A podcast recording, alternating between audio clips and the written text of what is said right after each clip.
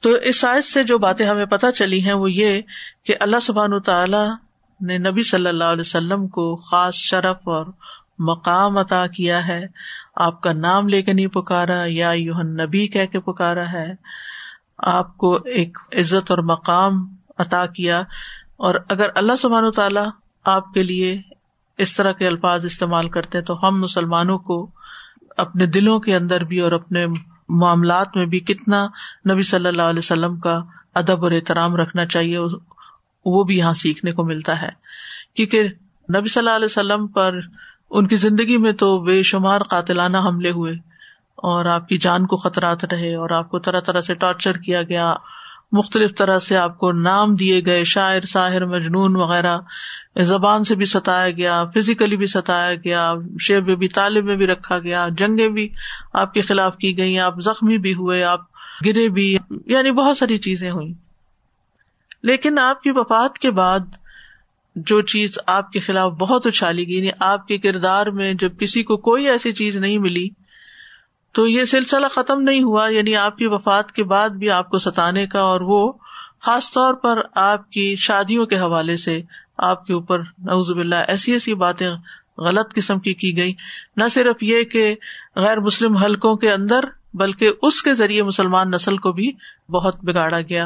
اور جب مسلمانوں کے ایمان کی پختگی کو دیکھا گیا کہ یہ کسی طرح بھی اپنے دین سے ہٹتے نہیں ایک دفعہ لا الہ الا اللہ پڑھ لیتے ہیں، ان کو اپنے دین سے پھیرنا اور ان کو کنورٹ کرنا بہت مشکل ہوتا ہے۔ اور پھر یہ کہ قرآن مجید ایک ایسی کتاب ہے کہ جس میں کوئی تبدیلی نہیں ہو سکتی اور نہیں ہوئی، تو پھر دو طرح سے حملہ کیا گیا۔ ایک تو یہ کہ نبی صلی اللہ علیہ وسلم کی احادیث پر یعنی کہ اس کے خلاف بہت فتنے کھڑے ہوئے اور لوگوں کو اس سے بدزن کرنے کی کوشش کی گئی۔ اور مسلمانوں میں سے بھی بہت سے ان کے پیچھے چل پڑے کہ قرآن ہی کافی ہے اور ہمیں سنت، سیرت کی ضرورت نہیں ہے۔ اور دوسری آپ کی شادیوں کے حوالے سے۔ اس وقت بھی آپ دیکھیں کہ بہت سا ایسا لٹریچر موجود ہے کہ جس میں بہت ہی کبھی قسم کی باتیں کی گئی ہیں نبی صلی اللہ علیہ وسلم کی ذات پر، ان شادیوں کے حوالے سے، جبکہ یہ سارا کچھ اللہ تعالیٰ کی حکمت اور مرضی کے ساتھ ہوا اور اس کو سمجھنے کی بھی ضرورت ہے اور کوئی اپنے دل میں ایسا خیال بھی نہیں آنا چاہیے جس پر کوئی پکڑ ہو کے ہم نبی صلی اللہ علیہ وسلم کے بارے میں کوئی ایسی بات سوچیں کہ جو ان کی شان یا ادب کے منافی ہو۔ پھر آپ دیکھیے کہ اللہ تعالیٰ کی رحمت اور بخش کی وسط کا بھی یہاں بیان ہے اور نبی صلی اللہ علیہ وسلم کے کچھ خسائش کا بھی ذکر ہے۔ اب دیکھیے کہ عام روزمرہ زندگی میں بھی جن لوگوں پر ذمہ داریاں زیادہ ہوتی ہیں، عموماً پھر ان کی عزت اور شرف بھی زیادہ ہوتا ہے، ان کو ریسپیکٹ بھی زیادہ ملتی ہے اور ان کے لیے بعض ایسی خصوصیات یا ایسی سروسز ہوتی ہیں یا ایسی خاص ان کے لیے پرولیجز ہوتے ہیں جو عام لوگوں کے لیے نہیں ہوتے۔ اس میں آپ دیکھیے کہ چاہے مسلم ہو نان مسلم ہو ہر کلچر کے اندر کچھ لوگ کچھ لوگوں پر فوقیت رکھتے ہیں، دنیاوی اعتبار سے بھی۔ اصل تو انسان کی عزت اللہ کے پاس ہے۔ ان اکرم اکم ان اللہ کم اور اللہ ہی کی نگاہ میں اپنا مقام دیکھنا چاہیے۔ دنیا میں اگر کسی کو کوئی شہرت مل جاتی ہے یا کوئی عزت مل جاتی ہے یا محبت مل جاتی ہے تو وہ کوئی کرائٹیریا نہیں بن جاتا کہ ایسا انسان ضرور اللہ کے ہاں بھی بہت محبوب ہوگا۔ یہ تو کل قیامت کے دن ہی پتا چلے گا کہ ہم کہاں کھڑے ہیں۔ تو اس لیے کسی بھی ایسی چیز پر غرور اور فخر نہیں ہونا چاہیے۔ لیکن ہم دیکھتے ہیں کہ دنیا میں بھی اللہ تعالیٰ نے لوگوں کے درمیان درجات رکھے ہیں۔ بعض کو بعض پر فوقیت عطا کی ہے۔ کسی کو علم پر، کسی کو حسن پر، کسی کو مال و دولت پر، کسی کو کسی اور طریقے سے کوئی دین میں بہت آگے ہے، کوئی اور کسی چیز میں آگے ہے اسکلز میں بھی آپ دیکھیں۔ تو بہرحال، دنیا میں بھی آپ دیکھیں کہ جن لوگوں کے پاس بڑے عہدے ہوتے ہیں یا بڑی بڑی ذمہ داری ہوتی ہے مثال کے طور پر اگر کوئی چیف جسٹس ہے یا کوئی کوئی آرمی کا سربراہ ہے یا کوئی کسی مملکت کا سربراہ ہے، تو بہرحال اس کا ایک خاص پروٹوکول ہوتا ہے، ایک خاص شان ہوتی ہے۔ اور اب ایک عام انسان یہ نہیں کہہ سکتا کہ اس کو تو گورنمنٹ نے اتنا بڑا گھر دیا ہے اور مجھے یہ اتنا چھوٹا سا اپارٹمنٹ دیا ہے، تو آپ کمپیئر نہیں کر سکتے۔ آپ اس کا کام دیکھیں، اس کی ذمہ داری دیکھیں، اور اس کے اعتبار سے اس کو سہولت دی گئی ہے۔ اور آپ کے کام کے اعتبار سے آپ کو فیسلٹیز ملی، اور ویسے بھی آپ دیکھیے کہ دنیا میں اللہ سبحان تعالیٰ نے ورائٹی بہت رکھی ہے، کسی کو مالدار بنایا اور کسی کو غریب بنایا۔ سب ایک جیسے نہیں ہے پانچوں انگلیاں ایک جیسی نہیں ہے اور نہ ہی ایک جیسے ہونے میں کوئی فائدہ تھا، بہت سی مشکلات بھی ہوتی۔ انسان اپنے سے بہتر کو دیکھے تو دین کے معاملے میں دیکھے اور دنیا کے معاملے میں اپنے سے کم تر لوگوں کو دیکھے، تو پھر انسان صبر و شکر کے ساتھ رہتا ہے۔ بہرحال یہاں جن خصوصیات کا ذکر ہے، ان میں سے خاص طور پر آپ دیکھیے کہ امتی کے لیے صرف چار بیویوں تک کی اجازت ہے، جبکہ آپ کو اس سے زیادہ کی اجازت تھی۔ آپ پر بیویوں کا حق مہر اور نان و نفقہ واجب نہیں تھا۔ بیویوں کے سلسلے میں جو باری کا سلسلہ تھا، اس کی بھی پابندی اٹھا لی گئی، جس کا آگے ذکر آئے گا۔ آپ پر تحجد کی نماز فرض تھی، امت کے لیے فرض نہیں ہے۔ یعنی آپ کو تو ہر صورت میں پڑھنی تھی، لیکن ہم لوگ کتنا فائدہ اٹھا لیتے ہیں۔ اب راتیں چھوٹی ہیں، اب تھکے ہوئے ہیں، اب سفر پہ ہیں۔ دل چاہتا تو پڑھ لیتے ہیں، نہیں چاہتا تو نہیں پڑھتے۔ لیکن نبی صلی اللہ علیہ وسلم کے لیے چوائس نہیں تھی، انہیں ہر صورت میں پڑھنا تھا۔ پھر اسی طرح آپ سو میں وسال رکھتے تھے یعنی بغیر کھائے پیے روزے کے ساتھ ایک اور روزہ ملا لیتے تھے۔ امت کو اسے منع کیا گیا ہے اور امت اس درجے کی قربانی نہیں کر سکتی پھر اسی طرح ہم اپنے کھانوں کے اندر کیسی کیسی خوشبوئیں اور لسن اور پیاز اور کیا کیا چیزیں ڈال لیتے ہیں اور چاہے ہمارے منہ سے اسمیل آئے یا نہیں چٹمٹے مسالے اور یہ چیزیں۔ لیکن نبی صلی اللہ علیہ وسلم کے لیے پیاز اور لسن کھانا منع تھا، کیونکہ آپ کے پاس فرشتے آتے تھے، وہی آتی تھی آپ کے پاس۔ یعنی جہاں آپ کو کچھ سہولتیں دی گئی، رخصتیں دی گئی، وہاں آپ پر کچھ ایسی پابندیاں بھی تھی کہ جو عام انسانوں پر نہیں تھی پھر اسی طرح یہ ہے کہ آپ صلی اللہ علیہ وسلم نے صدقے کے متعلق امت کو حکم دیا کہ بہتر صدقہ وہ ہے کہ وہ صدقہ کرنے کے بعد انسان محتاج نہ ہو جائے۔ لیکن آپ قرضہ اٹھا کر بھی صدقہ کرتے رہتے تھے۔ یعنی عام امتی کے لیے کیا ہے کہ وہ سارا مال نہیں صدقہ کرے۔ لیکن آپ سارے کا سارا دے دیا کرتے تھے۔ حتیٰ کہ آپ کے گھر میں کھانے کے لیے کچھ بھی نہیں بچتا تھا۔ آپ کو کبھی زکوٰۃ ادا کرنے کا موقع نہیں آیا تھا۔ پھر اسی طرح یہ ہے کہ جو آپ کو بیماری آتی تھی وہ بھی دگنی آتی تھی۔ آپ کو بخار دو آدمیوں کے برابر، سر درد دو آدمیوں کے برابر ہوتا تھا۔ کی وفات کے بعد آپ کی بیویوں سے کوئی نکاح نہیں کر سکتا تھا، کیونکہ وہ امت کی مائیں تھیں اور ان کے لیے یہ اعزاز ہے، کسی اور کو امہات المومنین میں شامل نہیں کیا جا سکتا۔ یہ کوئی عورت اپنا ہی ٹائٹل نہیں رکھ سکتی کہ مدر آف اما ہاں؟ یہ صرف نبی صلی اللہ علیہ وسلم کی ازواج کے لیے۔ بہرحال اور بھی بہت ساری چیزیں چند ایک مختصراً آپ کے سامنے رکھی ہیں کہ نبی صلی اللہ علیہ وسلم کی جو خصوصیات ہیں، جو مقام ہے، اس کو عام انسانوں پر تصور نہ کرے اور نہ ہی آپ کی نکاح کی کوئی ایسی ضرورت تھی کہ نوز باللہ آپ کی خواہش اتنی زیادہ بڑی ہوئی تھی، بلکہ اس کے برعکس ہم دیکھتے ہیں کہ آپ نے جوانی کے پچیس سال بغیر نکاح کے گزارے۔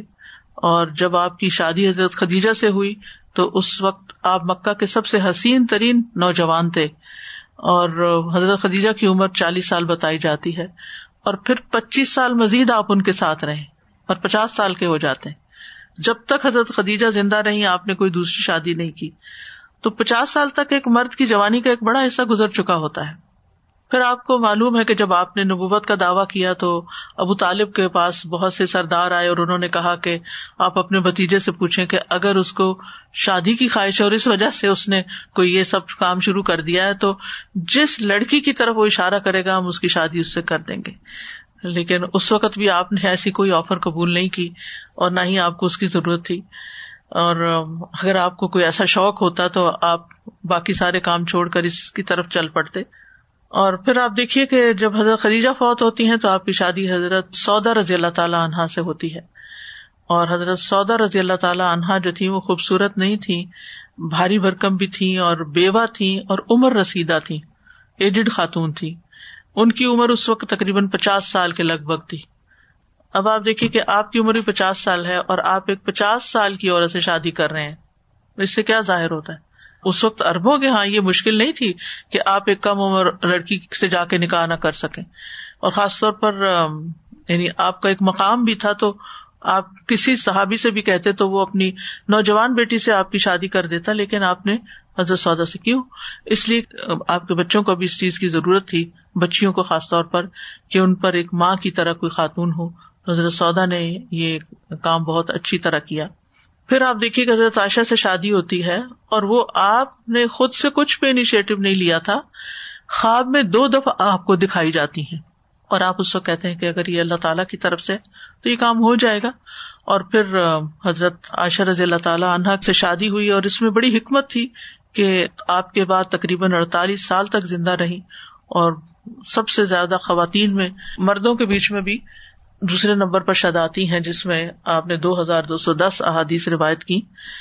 تو علم کا بہت بڑا خزانہ تھی اور بے شمار ان کے خسائش ہیں جن کو بیان کرنے کا اس وقت موقع نہیں۔ پھر اسی طرح حضرت عائشہ کے بعد آپ کی شادی حضرت سلمہ سے جو ہوئی، بیوہ تھی چار بچوں کی ماں تھی ان بچوں کو بھی آپ اپنے گھر میں لے آئے۔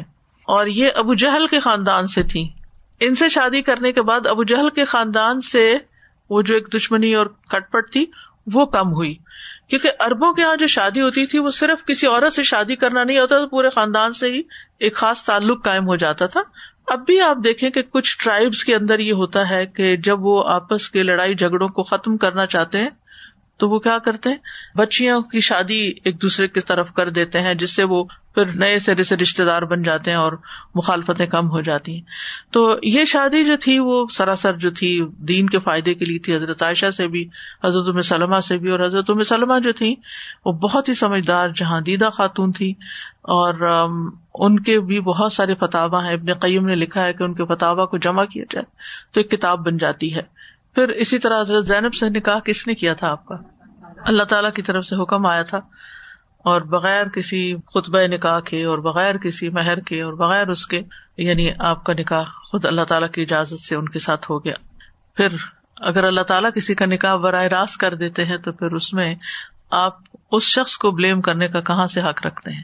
اور اللہ تعالیٰ کے فیصلے پر اگر کسی کو اعتراض ہے تو وہ پھر اپنے اسلام کی بھی خیر منائے۔ اور اس کی پوری ڈیٹیل آپ کہانی پیچھے سن چکے ہیں کہ کیا وجوہات تھی کہ یہ سب کچھ ہوا تھا۔ حضرت حفصہ رضی اللہ تعالیٰ عنہا جنگ بدر میں بیوہ ہو گئی تھی، ان کے ہسبینڈ شہید ہو گئے تھے جنگ بدر میں۔ تو آپ نے ان سے نکاح قائم کیا اور حضرت عمر رضی اللہ تعالیٰ عنہ سے قریبی تعلقات قائم کیے۔ اور پھر غزب بنو قرضہ میں ریحانہ رضی اللہ تعالیٰ عنہ بطور قیدی آئی آپ نے ان کو آزاد کیا۔ پھر بنو مستلق میں حضرت جویریہ کو بھی اسی طرح آزاد کیا گیا۔ غزوہ خیبر میں حضرت صفیہ بنت اختب جو تھی ان کو بھی آزاد کیا۔ یعنی یہ تھی غلام عورتیں، لیکن آپ نے ان سب کو آزاد کر دیا تھا اور پھر ان سے نکاح کیا تھا۔ ام حبیبہ آپ کی ایک رشتے دار خاتون تھی، چونکہ عیسائیوں کے یہاں رشتے دار خاتون سے شادی نہیں ہو سکتی، تو یہ بھی ایک ایگزامپل سیٹ ہوئی۔ اور پھر اس رسم کا ایک طرح سے خاتمہ ہوا۔ پھر حضرت محمونہ جو تھی وہ خالد بن ورید کے خاندان سے تھی بہت انفلوئنشل خاندان تھا۔ یعنی ایک طرح سے آپ ان کے قبیلے کے داماد بن گئے تھے۔ تو ان سے بھی ایک قریبی تعلق ہو گیا۔ یعنی جن جن خاندانوں سے آپ کا تعلق ہوا، وہ پھر سب آپ کے حمایتی ہو گئے اور ان کی عداوت کم ہو گئی، وہ اسلام کے سپورٹر بن گئے۔ پھر اسی طرح یہ ہے کہ مرد حضرات کو سیکھنے کے بہت سے مواقع تھے اور خواتین کے پاس اس طرح کے مواقع نہیں تھے، لیکن ان ازواج کی، آپ کی قربت کی وجہ سے بہت کچھ دین جو تھا وہ آپ کے ذریعے آگے گیا، جس کی ذکر اسی صورت میں آتا ہے۔ بسکر نہ مایوت لافی بیوت کن من آیات اللہ والحکمہ کہ اللہ کی آیات اور حکمت میں سے جو آپ کے گھروں میں پڑھا جاتا ہے، اس کا ذکر کریں یعنی اس کو خود بھی یاد رکھیں اور تعلیم دینے والی بھی بنے عام طور پر دوسری شادی کیوں کی جاتی ہے؟ اولاد کے لیے کی جاتی ہے۔ تو آپ کی تو حضرت خدیجہ سے پہلے ہی اللہ کے فضل سے بیٹے بھی تھے اور بیٹیاں بھی تھی بیٹے تو اللہ کے عزن سے چلے گئے، لیکن آپ نے کسی اولاد کے لیے شادی نہیں کی تھی۔ اور پھر اسی طرح آپ دیکھیں کہ زیادہ تر شادیاں جو ہیں وہ پچپن سے ساٹھ سال کی عمر کے درمیان ہوئی، آخری چار سال پھر آپ نے کوئی شادی نہیں کی اور جن سے بھی شادی کی، ان سے نباہ بھی کیا۔ آج آپ دیکھیں، ایک مرد کا حال یہ ہے کہ وہ ایک بیوی کو بھی رکھنے کے قابل نہیں۔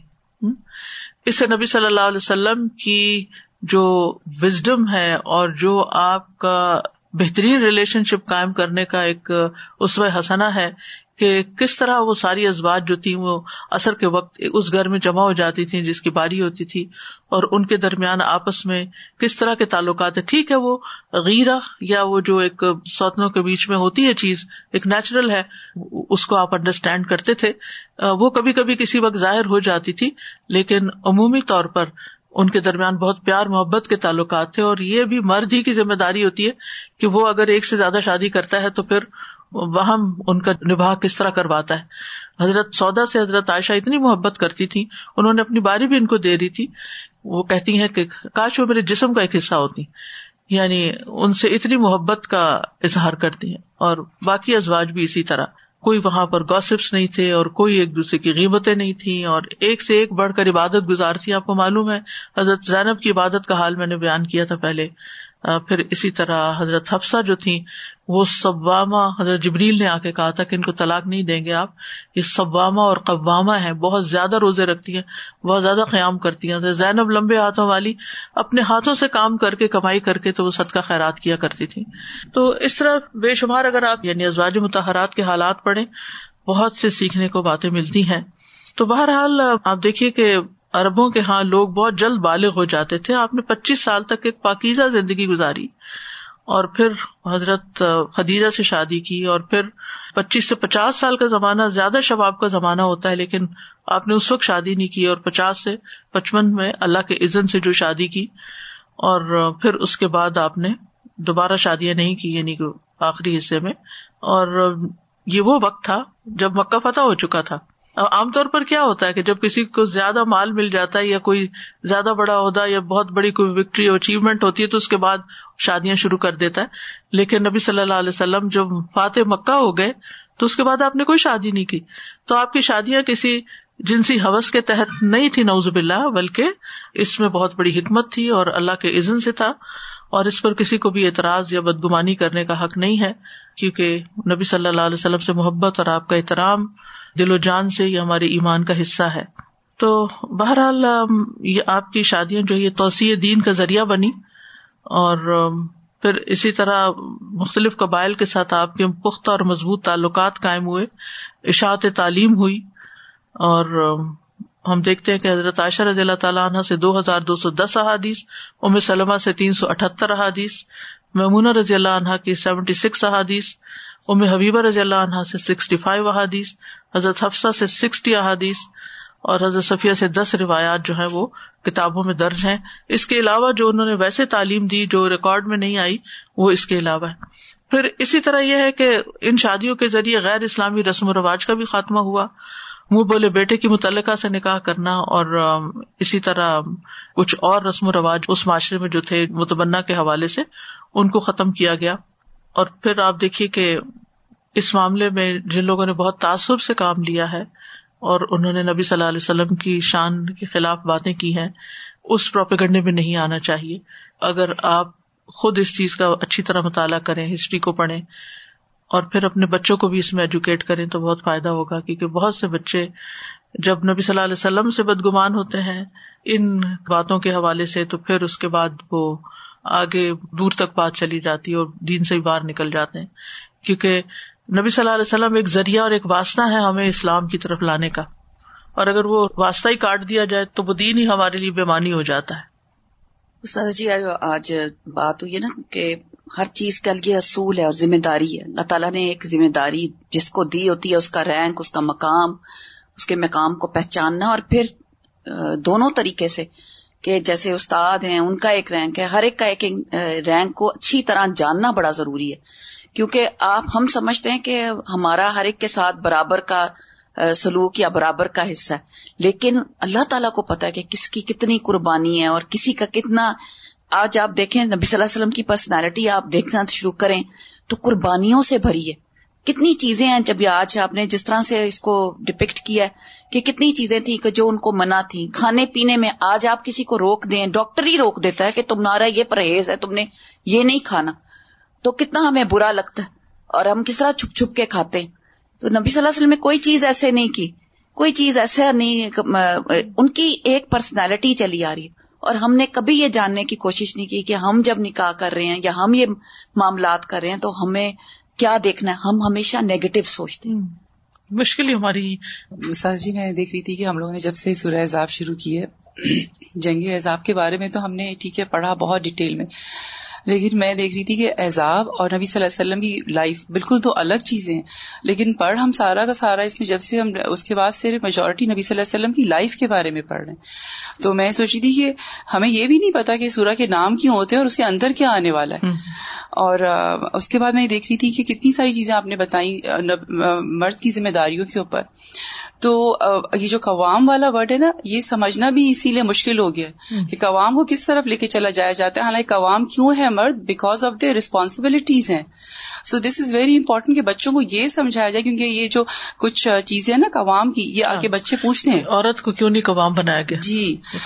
ریسپانسبلٹی بیکاز ان کی ریسپانسبلٹیز ایسی ہیں آپ کی ریسپانسبلٹی اب یہ تو آپ نے اپنے اوپر خود لے لی ہے تو آپ کا قصور ہے نا۔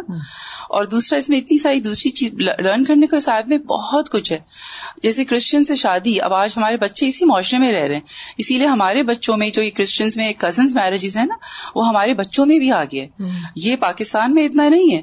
بٹ یہ یہاں پہ اب ان کو یہ بات پتا ہے کہ نبی صلی اللہ علیہ وسلم نے کزن سی کی زینب رضی اللہ کا نکاح اسی لیے کیا گیا کہ وہ ان کی کزن بھی تھی اور پھر دوسرا بھی توڑا گیا منہ بولے بیٹے کی بھی وہ وائف لیکن ان لوگوں کو یہ بات اپنے لیے بہت مشکل لگتی ہے کہ اس کو وہ کیوں کیونکہ وہ ایکسپٹیبلٹی پورے فل یقین کے ساتھ نہیں ہے نا ابھی۔ اور کزن پاکستان میں مگر یہ کانسیپٹ نہیں ہے اتنا۔ کیونکہ آپ جس معاشرے میں رہتے ہیں اس کی بہت چیزیں آپ اپنے اندر اوپر سے نہیں تو اندر سے لینا ابزارو کرنا شروع کر دیتے ہیں۔ تو اس میں لرن کرنے کو سر جی بہت کچھ ہے۔ اور نبی صلی اللہ علیہ وسلم خاص طور سے لائف بالکل۔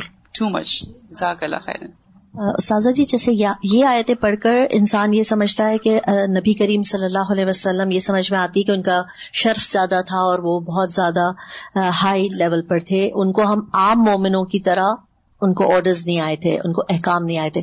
پھر ایک جگہ پر لوگ ان کو اتنے ہائر مقام پہ لے جاتے ہیں کہ جہاں پر ہمیں انہیں یہ سمجھانا پڑتا ہے کہ نبی کریم صلی اللہ علیہ وسلم ایسے نہیں کہ اللہ کے آگے انہیں آگے لے آئے تو وہاں پر یہ جب آیت یہ لوگ لے کر آتے ہیں کہ ان کا مقام تو مومنوں سے ملا ہی نہیں سکتے تو آپ ان کو یہ کہیں کہ وہ ہر جگہ ہیں وہ ہمیں دیکھ رہے ہیں وہ ہمیں سن رہے ہیں۔ کہتے ہیں نا کہ کسی کو مقام سے آگے بڑھا دینا۔ تو پھر اتنا اعتدال اصل میں بندوں کی مشکل یہ کہ اعتدال رکھنا مشکل ہوتا ہے۔ جی۔ ہم ریلیشن شپ میں بھی یا کسی سے بہت زیادہ پیار کرنے لگیں گے یا بالکل کسی کو پھینک دیں گے اٹھا کے۔ اعتدال نہیں ہے۔ اعتدال ہر چیز میں بہت ضروری یعنی چاہے کھانے پینے کا معاملہ ہو چاہے محبت کا ہو چاہے عزت کا ہو۔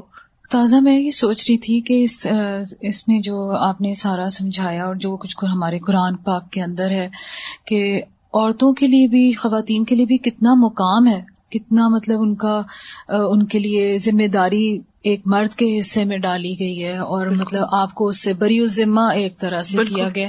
تو یہ پلس پوائنٹ ہے۔ اگر ہم اس کو دیکھا جائے کہ ہمیں گھر سے باہر نہیں آزادی ہے مطلب ہمیں اور کیا چاہیے کہ ہمیں اپنے لیے گھر سے باہر نہیں جانا۔ اور مطلب یہ تو اتنی بڑی بلیسنگ ہے کہ اگر سمجھا جائے اور اس سے آرگیو نہ کیا جائے کہ ہمیں قوام کیوں نہیں بنایا۔ تو اور جتنی مشکلات سے آدمی لوگ باہر جا کے محنت کرتے ہیں۔ یہی آپ دیکھیں نا عورت کو جو ایک اتنی خوبصورت ذمہ داری دی گئی بچوں کی تربیت اور اگر وہ بچوں کو پالتی ہے وہ اس سے زیادہ محبت کرتے ہیں اس کو تین گنا زیادہ احترام ملتا ہے وہ اس کے لیے کتنا صدقہ جاری بنتے ضرور مرد بن کے ہم نے کوئی ثواب کمانا ہے۔ یعنی اپنے بچوں کی اگر اچھی تربیت ہم کر لیں اور ان کو اچھا انسان بنا لیں تو میں سمجھتی ہوں کہ یہ تو مرد سے بھی عورت آگے نکل سکتی ہے۔ مرد تو ایک خود اپنے لیے کچھ کر رہا ہوتا ہے نا یعنی اگر وہ کوئی دین کا کام کرتا ہے یا کوئی دنیا میں بڑا نام بنتا ہے۔ لیکن اصل تو پیچھے وہ ماں ہوتی ہے نا جو ان بچوں کو تیار کرتی ہے اور وہ ایک نہیں، دو نہیں، تین نہیں، جتنے بھی اللہ نے دیے، ان سب کو کچھ بناتی ہے۔ یہ تو اجر و ثواب میں بہت بڑا مقام ہے۔ لیکن ہم عورتیں اس کو سمجھتی نہیں، ہم سمجھتے یہ تمہارے گلے میں پڑ گئے اور یہ بڑا مشکل کام ہے اور یہ مرد تو آزاد ہے اور آزاد کوئی بھی نہیں ہے۔ ہر ایک اپنی اپنی جگہ آزمائش کا شکار ہے اور اس سے پوچھا جائے گا۔ لیکن عورت کی جو بنیادی ذمہ داری، اس کی خاندان کی تعلیم و تربیت ہے اور بچوں کی دیکھ بھال، ان کو لک آفٹر کرنا۔ نبی صلی اللہ علیہ وسلم نے قریش کی عورتوں کی تعریف کی کہ وہ بچوں پہ بڑی مہربان ہوتی ہیں یعنی بچوں سے محبت کرنے والی اور بچوں کی ٹیک کیئر کرنے والی۔ تو ان چیزوں کو اپنے لیے آنر سمجھنا چاہیے۔ یہ کوئی معمولی کام نہیں ہے اور کوئی معمولی اس کا ریوارڈ نہیں ہے اور یہ بہت شاندار کام ہے۔ سر میرے تو دو سوال ہیں۔ ایک تو آپ نے جب کہا نا کہ ولی کے بغیر نکاح نہیں ہو سکتا نہیں تو اگر کوئی ایسی بچی ہے کوئی ایسی خاتون ہے جو کر لیتی ہے تو اس کے نکاح کا اسٹیٹس کیا ہوگا؟ اس نے جو کیا ہے وہ کبیرہ گناہ کا ارتقاب کیا جس چیز سے منع کیا گیا ہے لیکن ڈپینڈ کرتا ہے کہ پھر کون تھا اس موقع پر۔ اگر خود سے خود کوئی کیا ہوا وہ تو نہیں ہوگا، لیکن اگر کورٹ میرج ہے یا کچھ، تو بہرحال پھر وہ ایک اس کی ایکسپٹینس ہوگی۔ دوسری بات، یہ قوام کی جب آ رہی تھی تو کچھ لوگ ہوتے ہیں کہ جیسے وہ دلیل دیتے ہیں کہ قوام کیوں ہے، کیونکہ وہ ریسپانسبلٹی اٹھاتا ہے۔ تو اگر کوئی ایسا مرد ہے جو رسپانسبلٹی نہیں اٹھاتا، وہ مالی طور پہ بھی نہیں کرتا، ویسے بھی پروٹیکٹ نہیں کرتا، تو اس کو کہا جاتا ہے کہ پھر یہ قوام نہیں ہے، اس کا اسٹیٹس وہ نہیں ہے ایز اے ہسبینڈ جو کہ اسلام نے بتایا ہے، کیونکہ وہ وہ کام نہیں کر رہا۔ جس کی وجہ سے وہ قوام یعنی وہ اس کا یہ مطلب نہیں ہے کہ وہ اس کی وہ responsibility is there still there اس کا جواب اس کو خود دینا اس کو جواب اس کو خود دینا ہے۔ لیکن ہم یہ نہیں کر سکتے لاؤ اب میں قوام بن جاؤں۔ یا اس کو ڈسوبے کرنے لگ جائیں۔ ہاں ڈسوبے کرنے لگ جائیں یا وہ ٹھیک ہے جو مرد کام نہیں کرتے وہ بہت تکلیف دیتے ہیں اپنے خاندان کو۔ لیکن اس کا یہ مطلب نہیں کہ انسان اگر کام کرتا تو وہ اسٹیٹس کے لیے کرے کہ پھر میں یہ بنوں۔ اب یہ جو آپ نے تربیت والی بات کی نا تو ابھی شیخ یاسر قاضی بھی یہی کہہ رہے تھے کہ جو بیسٹ لیگیسی ہے آپ چھوڑ سکتے ہیں۔ یہ کہ آپ اپنی فیملی کو تقوا کی حالت پہ چھوڑ کے جائیں۔ بالکل ایمان کی اور خاص طور پر اس ملک میں بہت بڑی اسٹرگل ہے۔ اور اگر کوئی اس میں کامیاب ہو جاتا ہے تو میں سمجھتی ہوں دنیا کا سب سے بڑا کام کر کے گیا کہ اپنے بچوں کے ایمان کی حالت میں چھوڑ کے گیا سر جی مجھے خیال آ رہا تھا کہ نبی صلی اللہ علیہ وسلم کی ازواج کے متعلق یہ جو پرسپشن ہے اس لیے بھی ہے کہ people don't understand and there is a misinterpretation کہ شاید جو شخص اپنی زندگی میں زیادہ ازواج رکھتا ہے وہ ایک صرف فزیکل سیٹسفیکشن ہی چیز ہے۔ دراصل جو لوگ اس ایکسپیرئنس سے گزرتے ہیں ملٹیپل میرجز والے آپ کسی بھی ایسے شخص کو دیکھ لیں وہ اتنی زیادہ بھاری ذمہ داری ہے کہ وہ شخص کبھی کسی جگہ سکون میں نہیں ہوتا۔ وہ ایک کے پاس ہوتا ہے تو اس کو باقی دوسروں کی فکر ہوتی ہے دوسروں کے پاس ہوتا ہے تو ان کو باقیوں کی فکر ہوتی ہے۔ تو یعنی ایک ذمہ داری ہوگی۔ بہت زیادہ یعنی آپ ایک بوجھ اٹھائے تو وہ بھی مشکل ہوتا ہے چلنا کہاں کے دو اٹھا کے چل جی۔ فائنینشلی ایموشنلی اللہ کے یہاں جو پوچھ ہے۔ سائیکولوجیکلی دین وائز اتنی زیادہ بھاری ذمہ داری۔ تو میں یہ سوچ رہی تھی کہ اگر ہم یہ سوچنے لگے نا کہ نبی صلی اللہ علیہ وسلم اور یہ جیسے آپ نے ابھی بتایا عائشہ رضی اللہ عنہا کے بارے میں، خواب میں ایک طرح سے دکھایا گیا، حکم آیا۔ زینب رضی اللہ عنہا سے زوج نہ کہا آ گیا۔ تو زیادہ تر تو اللہ سبحانہ تعالیٰ کے حکم سے ہی سب یہ ہو رہا تھا۔ اٹ واز نبی صلی اللہ علیہ وسلم کی اپنی پرسوٹ تھی۔ تو یہ تو ایک طرح سے زیادہ بوجھ زیادہ ذمہ داری تھی جیسے ہم پڑھتے ہیں نا کہ نبی صلی اللہ علیہ وسلم نے فرمایا کہ تم میں سے ایک کے برابر یعنی ہمیں دو کا بخار ہوتا ہے اتنا بوجھ ہے۔ تو میں سوچ رہی تھی کہ this you know marital life and marital responsibility on prophet صلی اللہ علیہ وسلم بینگ ملٹیپل یہ تو بہت زیادہ بوجھل چیز ہے۔ تو واقعی کوئی اور بندہ سہ ہی نہیں سکتا تھا۔ نو بیویاں اور نو کا خیال رکھنا اور نو کی ضروریات پوری کرنا نو کو خوش رکھنا۔ یہ اس اعتبار سے بھی کہ اللہ نے ان کو نبی کے طور پر بھی کیوں چنا کہ he had extra strength to do all this جو ایک عام انسان کے اندر نہیں تھی۔ آخر داوانا الحمد للہ رب العالمین۔ سبحان اللہ و بحمد کا اشد اللہ اللہ اللہ انت استخر کا و اطوب السلام علیکم و رحمۃ اللہ وبرکاتہ۔